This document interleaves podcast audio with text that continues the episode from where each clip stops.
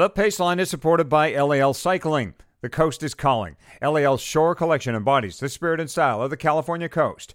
All LAL products are crafted right here in Southern California for shipment worldwide. Now, on to the show.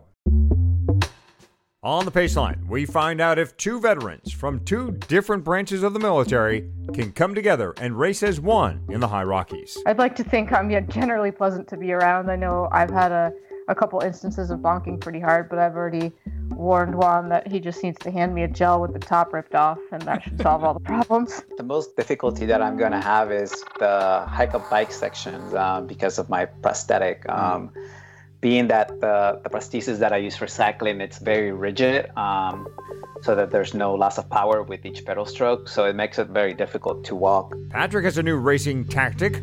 Some people call it stopping. I talked myself into giving myself permission to stop and enjoy the beauty of the place I was in. And I feel pretty good about that.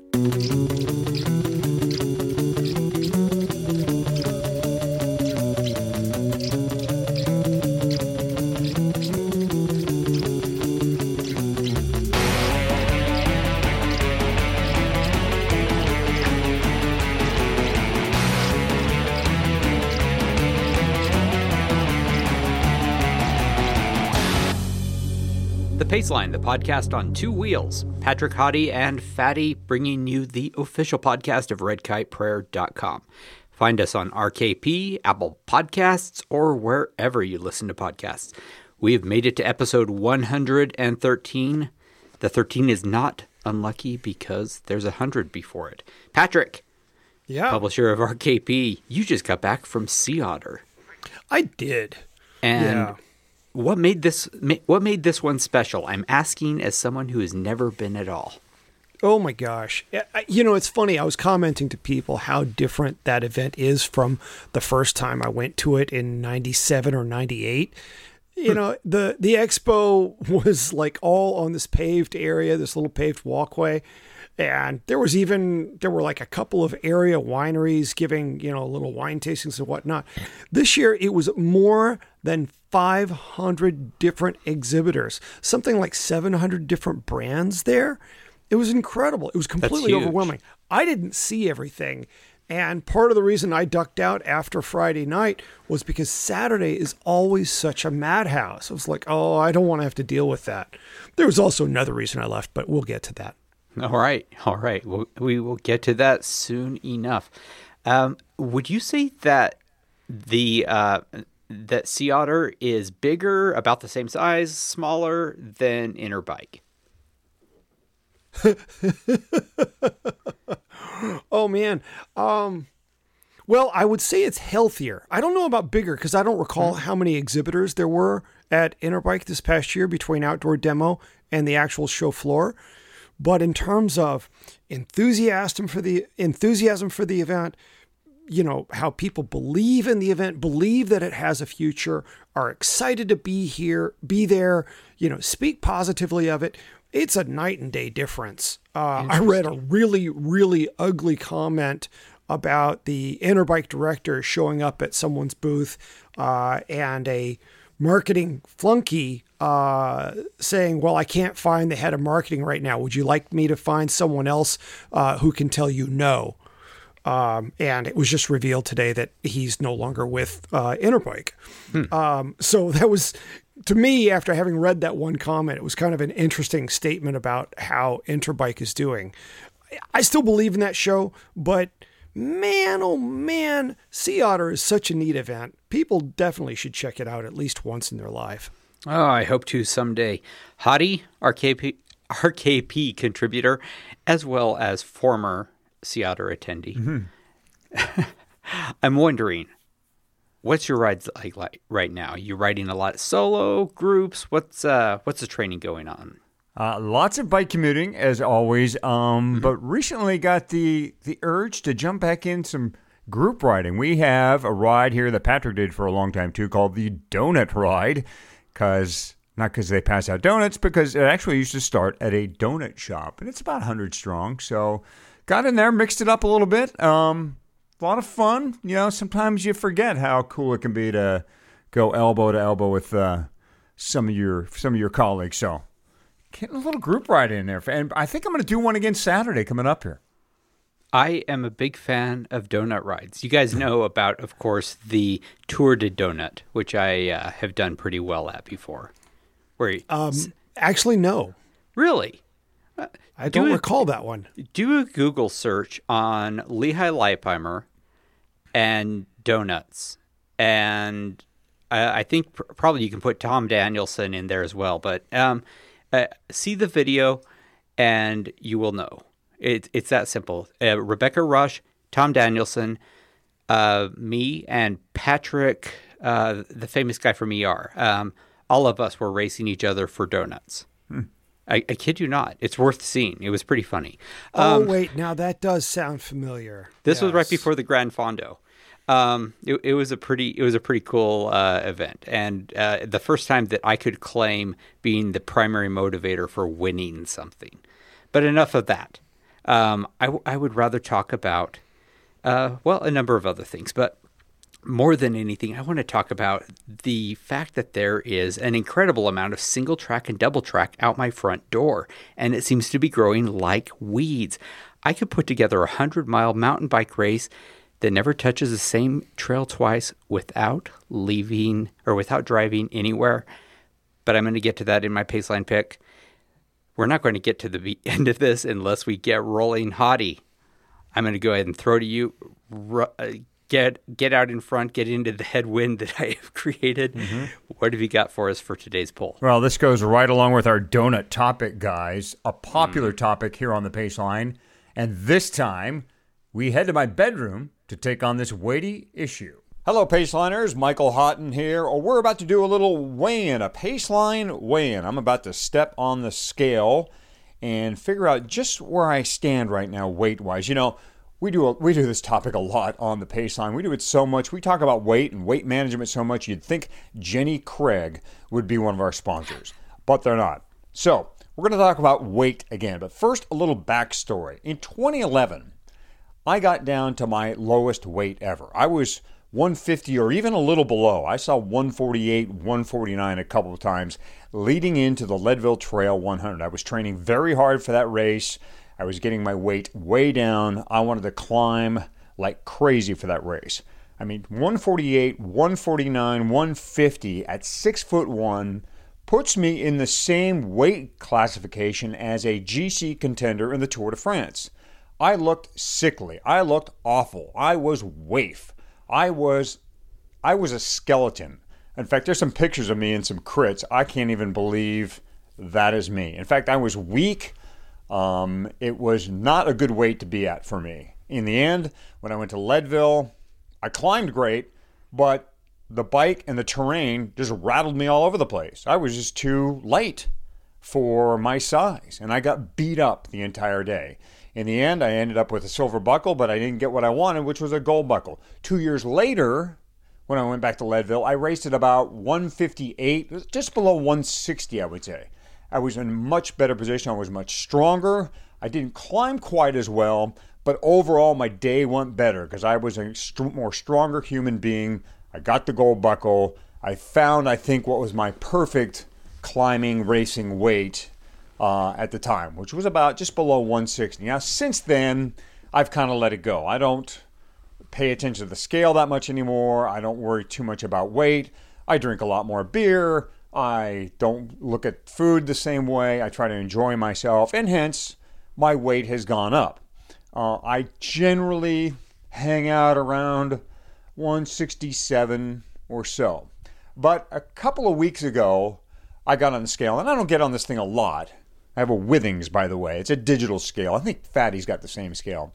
I don't get on this thing a lot, but a couple of weeks ago I got on, and for the first time in a long time, I saw over 170. I think it was about 171. Now, I may have been a little bloated that day, carrying some water, um, but it was a little alarming. And I thought, hmm, maybe it's time I think about weight a little bit again. Not to the extreme I went to, not to that sub 150 category, but here it is, 2018, and seven years removed from my lowest weight, I'm now some 20 pounds heavier. That's quite a bit. That's more than a bicycle weighs. So I thought maybe it's time I turned to Fatty for a little help because this guy is obsessed, right? I mean, he's, he's Fatty. His name is Fatty. He, he named himself Fatty so he would what? So he would lose weight. So this guy knows more than any of us on the pace line, that is, about gaining weight and cutting it back. But for now, what we need to do is little in. Let's see where Hottie is right now and see if he really needs to lose anything. Now, I just did a ride, so I might be a little dehydrated. I did chug a bottle of water when I got home, and I've had two pieces of toast with some peanut butter. Um, but I was on a about a 40 mile ride with some climbing. So, and it's, it's warm out, so I did sweat some. So let's. I'm going to jump on the scale right now, and we're going to see where I stand. Let's see if I'm still 170 or if I've gone. I did. I did ride yesterday too, so I I think I should be down. So here we go on the scale. Oh no, yeah, I, I'm down from that 170, but I'm right about where I normally have been the last gee couple years, just below 167. So let's. Um, for accuracy's sakes, we're going to take a picture of this so you all know that I'm not. Let's see, we're going to focus in. Now, now my scale is moved off the weight, but there's a little picture of that. Okay. So, about what did I say? It's already moved off the, the digital readout here. Now it's onto my heartbeat. These withings, they'll, they'll give you all kinds of readouts and stuff. But 166 isn't too bad. Again, as Crusher gets closer, I'd love to get closer to 160. So, Fatty and Patrick, either of you, if you've got a couple of quick tips to get the weight down without ruining life, you know, I still want to have the beer or two after a long day in the saddle. But if you've got anything else that'll help get me there, I'm all ears, guys. And Fatty, before you answer, it should be noted that I've been lifting weights, so there may be a little uh, lean mass in play here, but I know there is room for improvement. Okay, Fatty, what you got? Uh, well, my my first uh, question is: Did you record that segment naked? Because I always weigh myself completely nude, uh, and so I'm just duh. a little bit weirded out. Well, I mean, by this entire part. if, if you episode. truly want to track weight, you have to you have to have what a, a common denominator, right? I mean, That's right. common denominator would be nude, naked, mm-hmm. because if okay. you put have a pair of jeans on one day and then a pair of shorts the next, then you're going to throw sure. things off. So, I guess that's, that's a roundabout right. way of saying yes. okay, so good to know. So this is. Uh, so I, I'm I'm assuming then the weight and what got in the frame of this photo you were careful with, right? Especially since the withing scale is uh, glass and it reflects. Yes, you got to be careful how you right. Uh, okay, but that uh, enough of that. Uh, Hi, folks. this is our revelations episode. astonishingly weird and awkward question that I asked. Apologies for that. So he, here's my here's my probably best, most useful uh, thing that I I know does make a difference. I don't lose weight unless I'm weighing myself every day. I, I, if I don't track it, it doesn't happen. Uh, the Withings does a nice job of keeping track for you. You know, you set up the Wi-Fi and and so forth. So you're you're nine tenths of the way there. All you have to do is get on. Also, weighing myself every day has a has a secondary benefit of making me know that I have to get on that scale tomorrow. So what I eat today is, you know, I, I can't make excuses for it as easily.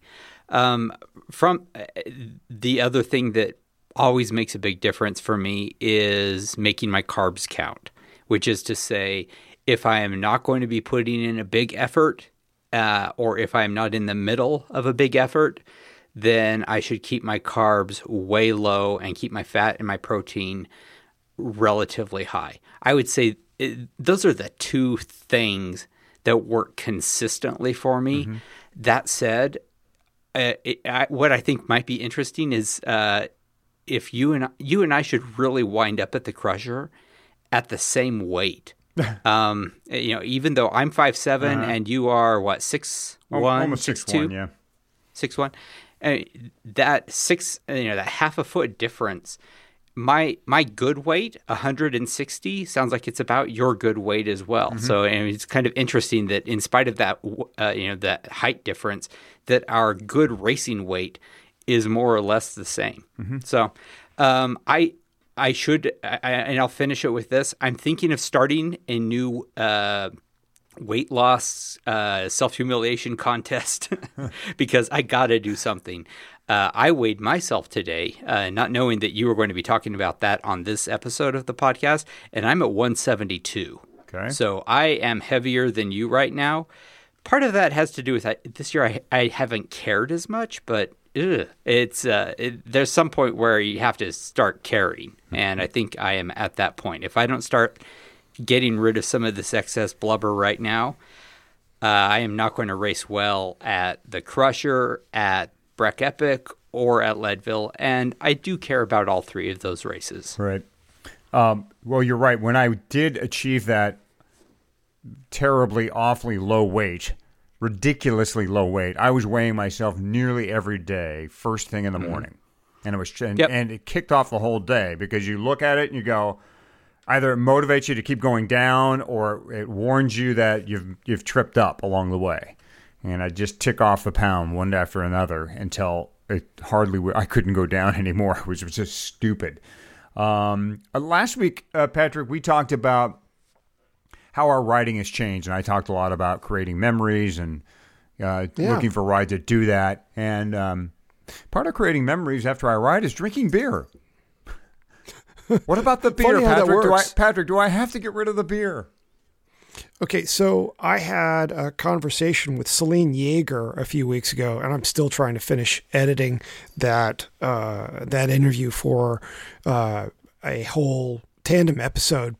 But one of the things that she said from her her kind of personal anecdotal research and what also she has read elsewhere is that uh, the high alcohol brews do seem to have a greater penalty uh, than if you drink a obviously more traditional beer or a glass of wine. Um, so yeah, if you're having Pliny the Elder at you know nine percent, um, you might want to have you know one and a half of those and not two. Sure. So I I you know what I've tried to do here and there is um, if I'm not in the mood for wine and I'm you know I'm at something and want to have uh, want to enjoy myself and I'm trying to not go too stupid with the alcohol, I'll do a cider. Oh, really? Yeah, low. That's low alcohol content. So I don't drink many ciders. so. low lower Lower. I mean, let's low. let's let's be careful there. you know, we're talking um six percent, not eight and a half or nine, Right. like you get with some double IPAs. Yeah. And my downfall are the Belgian ales. I mean, I just love those things. So, and they can, you know, there's a, there's a reason Yeah. why they come in tulips and not in pint glasses because they're a little boozier. All right, Fatty. I, I think I've got a, a little goal set though. So you and I are going to see each other uh, both in the Tushar Mountains and on a scale sometime, clothed. All right, though. all right. We will uh, we will keep track of each other. I and that's another thing that does help is having someone who not necessarily that you're competing against, but someone who you are accountable to. So yeah, let's work together. Let's both uh, look for one six zero by the time we race Crusher. All right. All right, that's not not a half bad goal, and a good guy to uh, work on that with. Go ahead and drop back, and I will go ahead and pull forward my, me and my broad 172 pound self, and it's going to be my turn. And I want to talk a little bit about my latest obsession. I've already mentioned it once during this podcast. It is the Breck Epic. It's not my only race this year, but it is definitely the one that I am focused on. Six days of mountain bike stage racing on high Colorado mountain single track, all while being able to stay in the same hotel every night so you don't have to pack and then pack back up and then unpack. You get up, you race, you come back, you relax in the beautiful ski town of Breckenridge. It is no wonder that people are calling Mike McCormack's invention their A race of the year. It's certainly mine. A couple of days ago, I had a great conversation with a couple of the contestants. Juan Carlos Hernandez and Rebecca Gross, both of who have raced the Breck Epic before and both of who are coming back to the Breck Epic this year. They will be racing with U.S. Military Endurance Sports. It's a great organization with a great charter. They are racing together, co ed duo, which means they're going to be competing with my wife and me, even though these two have never raced together before. Six days of racing together never raced together before. Should be interesting. So, a little bit about them, and then I've got a great little conversation with them. Juan Carlos Hernandez is a veteran of the U.S. Army who had his leg amputated after being injured in Afghanistan in 2009, and he is a guy who has not allowed his injury to define him. Rebecca is a full time professional mountain bike and cyclocross racer, as well as an eight year veteran of the U.S. Air Force.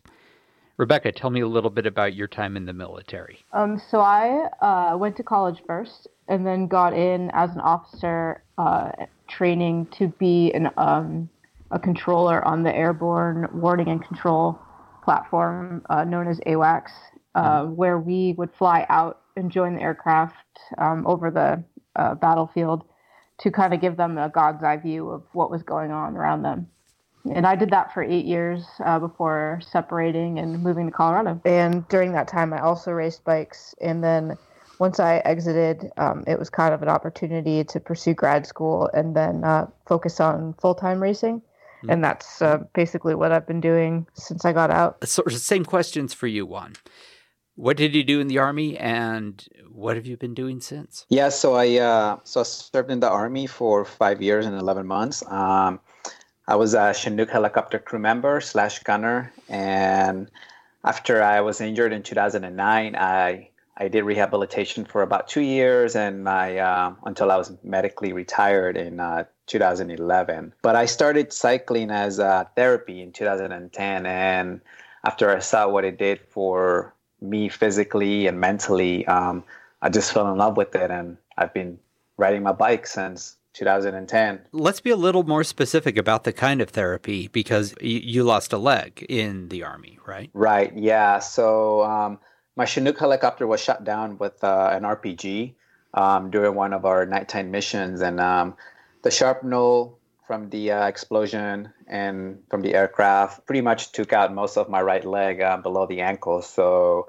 they could not save it. Um, they had to amputate. So about three to four months later, I, I started doing my rehabilitation and I couldn't do anything really. I couldn't run. I could barely walk. So I started doing the uh, stationary bike as just for cardio and to get a little bit of uh, movements and movement in my body. Um, I really enjoyed it. And a few months later, one of my therapists recommended that I go ride a bike outside with uh, a group from the hospital that has bikes that they loan to uh, the the Wounded Warriors are re- uh, rehabilitating, and I I said yes. So I went out. I, I borrowed a bike. I had never ridden a bike before, not since I was maybe nine or ten. Hmm. Um, so it was a learning experience um, to to ride a bike again uh, with the prosthetic. and now the two of you are going to be riding for USMES. So uh, USMES is the U.S. Military Endurance Sports Program, and um, they're a nonprofit that's geared towards uh, encouraging fitness in active duty and veterans um, from all branches of the military. And uh, the goal is to encourage fitness for life, and generally that's done by um, encouraging com- competition. And you two are both racing for USMES as a co ed duo team at the Breck Epic this year. Juan, tell me a little bit about your experience in the Breck Epic because you have done this before. Yes, so I um, I did the Breck Epic in 2016, um, solo, um, open category man. Um, I I had no expe- expectations going in into the event. I, I, was I was just doing it for fun. Mm-hmm. Um, I had done Leadville a couple times, a few times before, and I wanted to do something different. So um, and I love being in Colorado. I just love the atmosphere, the writing, the people. So I try to take a trip out to Colorado at least um, every summer. So I Breck Epic was on my radar, and when I found out about it that I could make it, I, I signed up for it, and I went out and I did it, and I really enjoyed it. I had a great time. Yeah, I mean, it's an amazing six days of racing. And I've done it as part of a co ed duo team, which is how you guys are doing it this year. And I should say that my wife and I will be competing against the two of you this year. So looking forward to seeing you guys on the trail or at least at the starting line and you know hopefully you'll hang out and you know give us a high five at the finish line as well but rebecca you have done this race twice before as part of a women's duo team as well as a co-ed duo team. How have you done at this race? Um, the first year I did it with my housemate, and he's a former pro road racer, so I pretty much was going as hard as I possibly could, and it hurt a lot and was a lot less fun. Um, but we did well. Um, and then the second year I did it with um, a friend that I race cyclocross with, and we're pretty evenly matched, and it was really really cool to see how we complemented each other. She was very strong in the open sections, and I was strong on the on the single track and the trails, and we kind of motivated each other. So um, we did well that year as, um, also, and um, took the top step. And yeah, when you say you did well, you you actually won in, in both categories each time you've raced. So a force to be contended with for sure. This is going to be the first time that the two of you have raced together, and it's for six days of racing. I think as long as we have common goals and uh, solid communication, which is pretty much you know key to any relationship, um, you know, and, and we keep it light, and um, it'll be it'll be fun no matter what.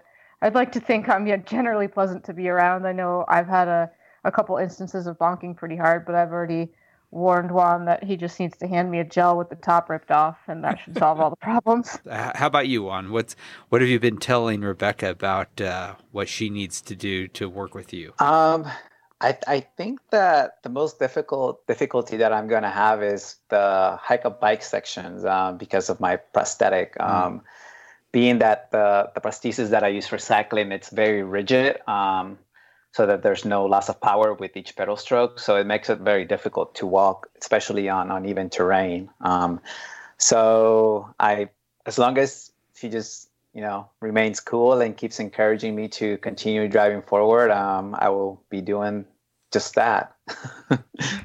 Are there sections that either of you remember from your previous editions of this race that you are most looking forward to, and or most nervous about? I love just everything that's up high. Um, I, I really enjoy being at elevation. Mm-hmm. Um, and the single track and the, the views are amazing, and it just makes the whole experience really enjoyable. But I do know that, like Juan, the hike a bike kind of gets to me. So, um, being that I've done this two years in a row, and both days or both years, that's the spot that got me. I'm, I'm gonna maybe come up with a better game plan to keep food going down the hatch. I and I, I, gotta say, I'm looking forward to racing you two. Uh, best of luck, but you know we're going to try to beat you. that's the well, way that's, races should be, right? There's some motivation to uh, continue training and maybe pick up the pace a little bit. I'll right. be coming from uh, sea level in Southern California, but I'm hoping that I can spend at least two, maybe three weeks at uh, altitude before going to uh, to Breckenridge. So we'll see how that goes.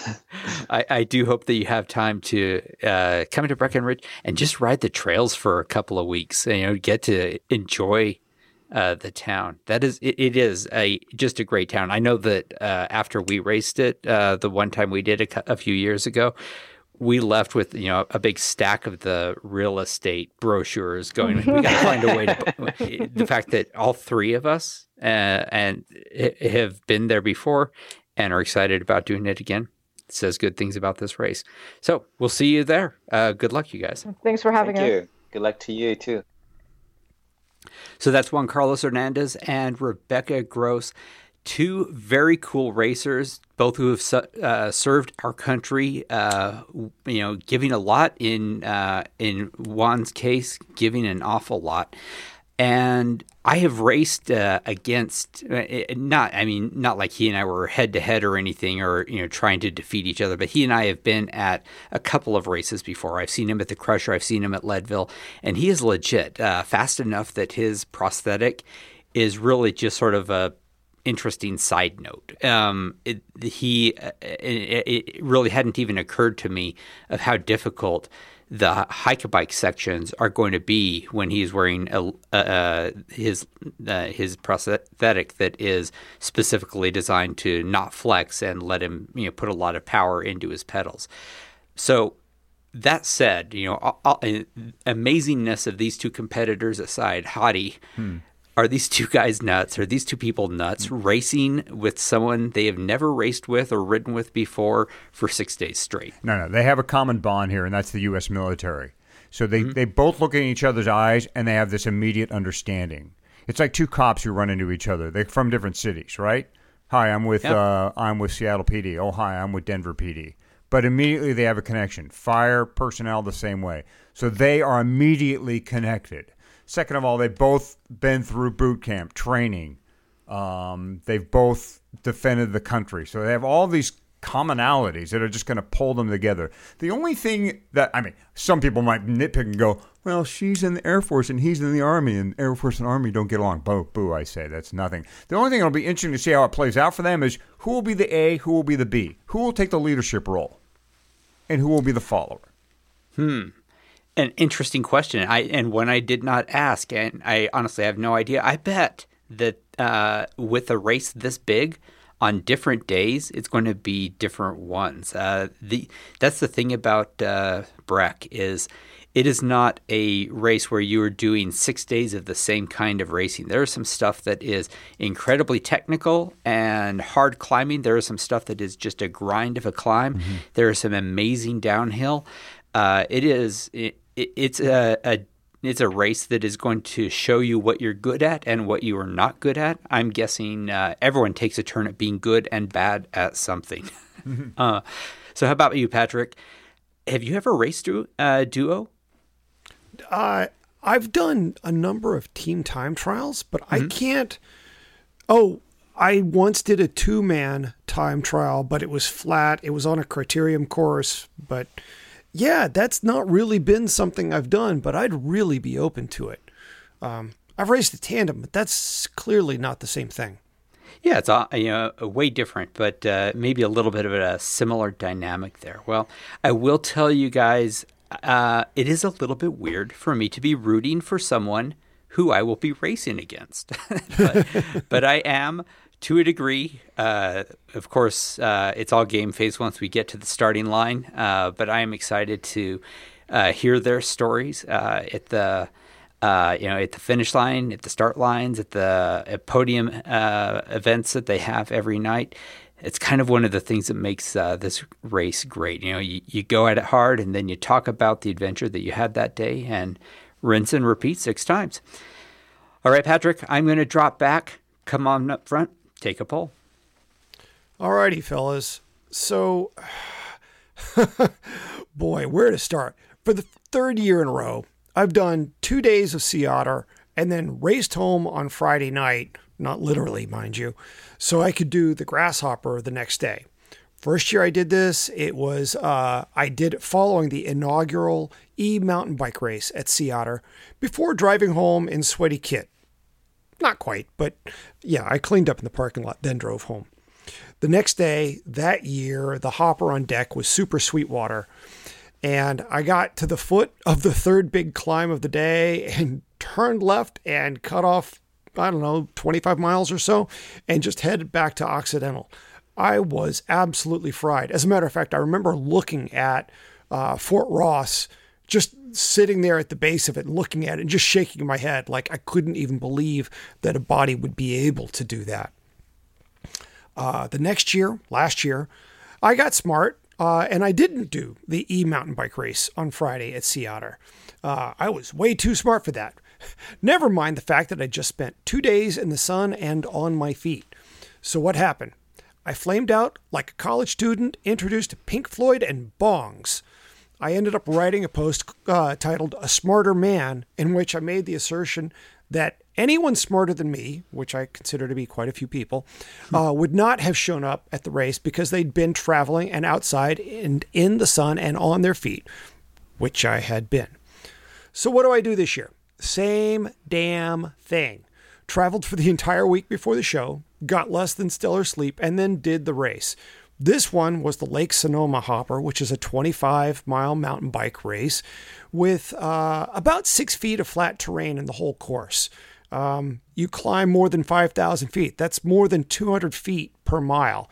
Uh, just a crazy amount of, of climbing.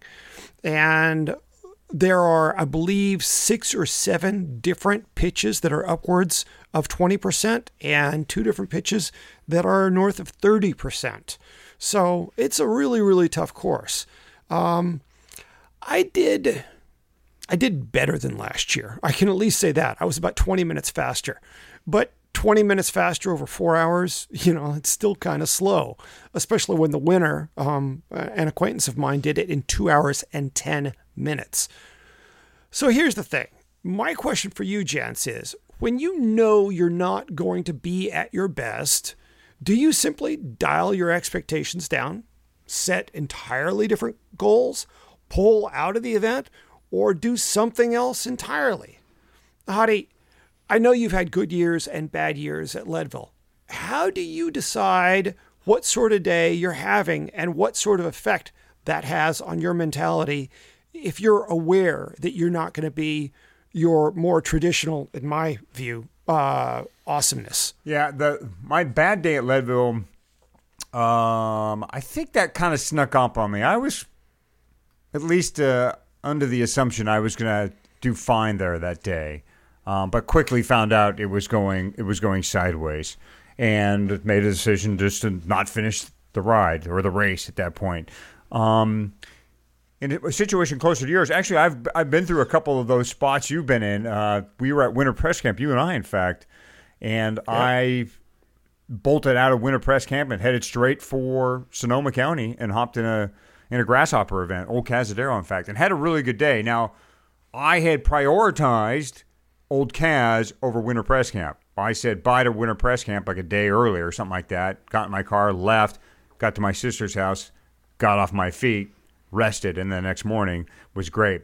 Uh, the day you had problems at Super Sweetwater, you and I were together actually the day before, I think, at Sea Otter. And yep. Hmm. I, I, remember that day because I didn't see you at the finish line. I barely made it myself, only because I snapped the shift cable going up one of the final climbs. But I remember that day being particular. I mean, Laurens ten Dam was in the race too, which meant the pace went out pretty darn hard. I remember struggling that day too because you and I, we'd been on our feet down on the Monterey Peninsula for three days straight or what have you. So you just have to know going in, look, this is not going to be the day. It's it's impossible to to work and network and be on your feet and test ride bikes and then write and post and make a, a four hour drive home and then expect to be have your A game on. You just got to settle in and go, I'm going to find my group. I'm going to ride with the people I'm with.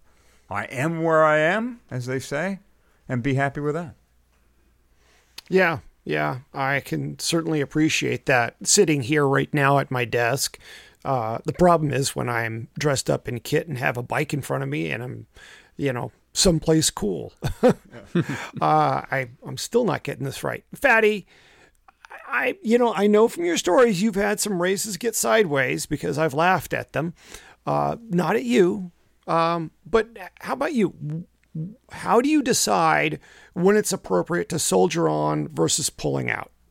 So this is something that I believe I am actually expert on. And my answer is easy. It's always appropriate to soldier on because it gives you a great setup for the story that is going to unfold no matter how it unfolds, right? Yep. If you're you're having a bad day, great. You've got a bad omen story all set up. You're having an okay day, you've got a steely-eyed, square-jawed, never say die story. Have a great day, and you've got yourself a you never know story. I've had all of those happen to me and frankly, I'm kind of a fan of the bad day stories. it's not yeah. like I would try to ever have them, but the fact is, you know, I start writing them while I'm having that bad day. I'm writing yep. myself as having this, uh, you know, being the grim, determined hero facing down impossible odds. And I mean, it sounds super vain as I say it, but, you know, hey, that's me. and what I'm not a huge fan of is when people tell me they're having a bad day before the race unless they have a genuinely interesting story of how bad it is. Like, you know, if you're having if you're racing for the first time since you finished chemo, hell yes, tell me that story at the finish line. If you were racing the day after getting back from Hawaii or a HEM, a bike event I wish I could attend, you are going to get very little sympathy from me. so don't complain before the race unless you got something really great to tell. And don't complain during the race because the humble brag thing is super painful for people like me because I don't want to hear from people who pass me and as they're passing me tell me how bad they are oh, feeling. Oh, yeah. My ego simply cannot take it. Oh, that has happened so many times. Oh, I, I have a particularly vivid memory of. Uh, I forget her name, but she uh, was in a honey stinger kit uh, and it was at Leadville, and I was having the fastest day of my life. For the first time ever that year, I would wind up finishing under nine hours at Leadville. And I was in heaven because I was in the final 20 miles. And I had known, I, I had re, uh, I had seen this woman several times. She and I had passed each other numerous times, to the point where, as uh, as she passed me in this final 20 mile stretch, I said, you know, go honey stinger, and, you know, hey, I love your waffles, or something like that. You know, it's because you know, I'm a big fan of some of their products. And she turned around and proceeded to tell me about what a terrible day she's having. And I'm like, I'm having the best day of my life. so please, please don't bring me back down to earth, okay? I'm just super happy that I'm where I am when, you know, at this moment. So uh, that has nothing to do with what you said, Patrick. But I say, unless you can't ride, do ride because the getting through it stories is are fantastic. It, it's kind of like what uh, was saying uh, last episode. In fact, uh, race for stories, not for glory. I uh, that's my new mantra because honestly, that's the truth for those of us who are in our fifties. That's what we're riding for. Are we riding for the stories? Yeah, yeah, good point. I, you know, the funny thing for me was late in the race, hadn't gotten to the final big fire road climb that was just flippin' brutal. But I got through this grove of oak trees, came around this bend, and suddenly there before me is this I won't say it was a whole meadow of California poppies, but it was a big spread of meadows, you know, in this uh, on this hillside. And you know, California California poppies have this really to me just lovely yellow orange color to them. Hmm. They are absolutely my favorite flower. And just it's the perfect time of year here in Northern California to see them. They're in full bloom and there were just scads of them. And I thought about it and I looked and I said, you know, I'm pulling over. I'm going to take a picture and then I'm going to stand here and wait until somebody else comes through so I can take a picture of them passing through the flowers. And I was like, I just don't even care what that does to my finishing time. And yeah, two yeah. people got by me, you know, taking pictures. It was cool. I I know I passed somebody else late in the race. I don't recall if it was them or not, but you know, it just it was one of those things where I talked myself into giving myself permission to stop and enjoy the beauty of the place I was in. And I feel pretty good about that. Heck yeah. And I think there's real wisdom in there. If you are in a, in contention for a podium spot, you know, don't pull over, don't take any pictures, chase that podium like there's no tomorrow. If like yourself, you know, it's a difference between 37th and 39th place, so what? Take the picture, you're there for memories at this point, get that shot. Um, there I have way fewer photos than I wish that I, than I wish I have because in the moment I thought that the race, you know, the the seconds count. When in fact, you know, now it's uh, for for most of my races, it's the memories that matter. So, you know, some wisdom from old guys on rocking chairs. How about that? All right, listeners. All right. Tell you what, I think that is uh, that is a wrap for our polls. Let's move on to our picks. And I'm going to go ahead and kick off. And my pick is my own personal outrageous good fortune. I have been thinking about this a lot over the last few years but this last weekend, it kind of drove it home extra hard. On Saturday, I did a road ride up a mountainous canyon on excellent pavement for a 15 mile sparsely driven climb to an 8,000 foot high mountain pass summit. On Sunday, I rode a giant mountain bike loop with my pick of single track as much as I could stand, more than I could ride. I didn't touch a single part of any single trail twice, and 90% of the trail was less than a year old. But here's where the pick comes in. For neither the road nor the mountain bike ride did I have to load up a bike. I did all of this from riding out my front door. The cherry on top of this pick is the company I work for, which is Adobe. It's paying to put in several more miles of single track that connect the business park where I work to this amazing single track network, uh, Corner Canyon and Lambert Park. By autumn, I'm going to be able to commute to work by single track. Where I live, where I work, where I ride, it has all come together in the last couple of years for some amazing good fortune. I had very little to do with it, and so I'm just going to appreciate it. That's my pick. Mm. Patrick, next pick. Next pick is yours. Okay, fellas. So when I was at Sea Otter, I saw a number of new products, um, lots of tires, all sorts of stuff. There was one thing that really caught my eye, and it's the first time I can ever recall being at Sea Otter and seeing something and looking at it and going, that is absolutely the best thing I'm going to see here and it's one of the coolest things I've ever encountered, you know, in terms of a product introduction. It's called Milkit, and the company is Swiss, uh, out of Zurich, uh, which kind of fits, in, intensely logical. Um, they've figured out a seamless set of tools to deal with tubeless tires and sealant. First, they have special syringes for injecting the sealant into the tire. They also have special removable uh, removable core valve stems that have a rubber seal at the bottom of the valve stem so that they can't get spooged up with sealant. And by the way, spooged is a technical term. In addition to that, they've also devised a charge can to seat tubeless tires that is super straightforward. And because it doesn't involve a long hose to compress the air that, you know, all the all the volume of air needs to pass through, uh, it just all gets funneled into um, a fitting that fits over a, a Presta valve. Um, the air goes in super fast, and I was amazed at how little volume of air was required to be able to seat um, a full size 29er mountain bike tire. Just absolutely floored by the whole thing.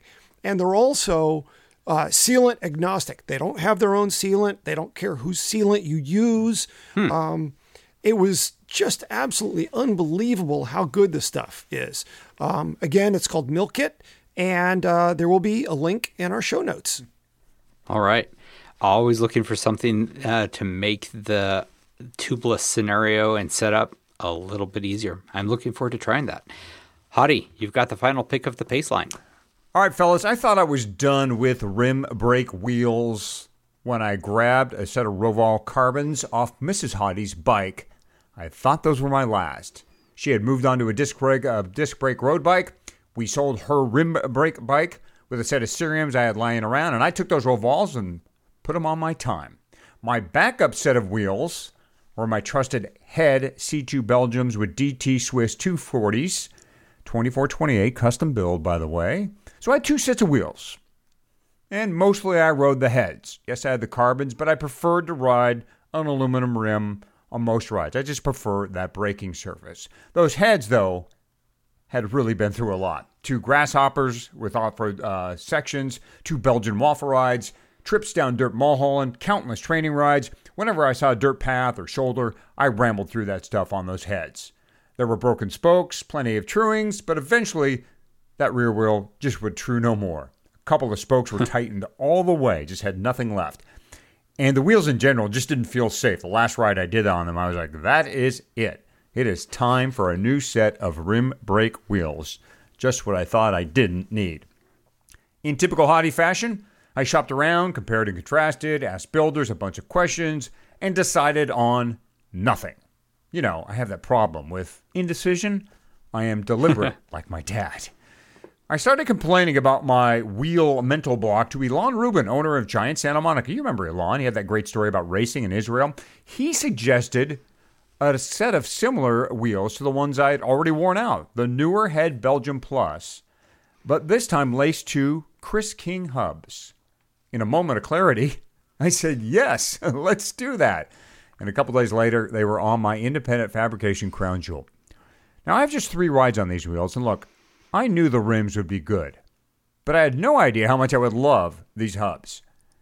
There are two things of note with the R45 Chris King hub the engagement and the rollout.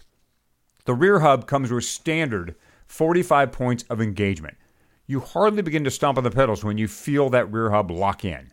But more impressive is the roll and the feel. These hubs just seem to coast forever. They even outdo my old faves for rollout. Shimano's Cup and Cone Dura-Ace hub. The Kings just feel and roll better, and this must be due to their unique machining that uses tools of equal wear to ensure perfectly match inner and outer races. Of course, King offers all kinds of colors with their hubs, drillings, ceramic bearing upgrade. I didn't do that. They are serviceable and they make this really cool sound.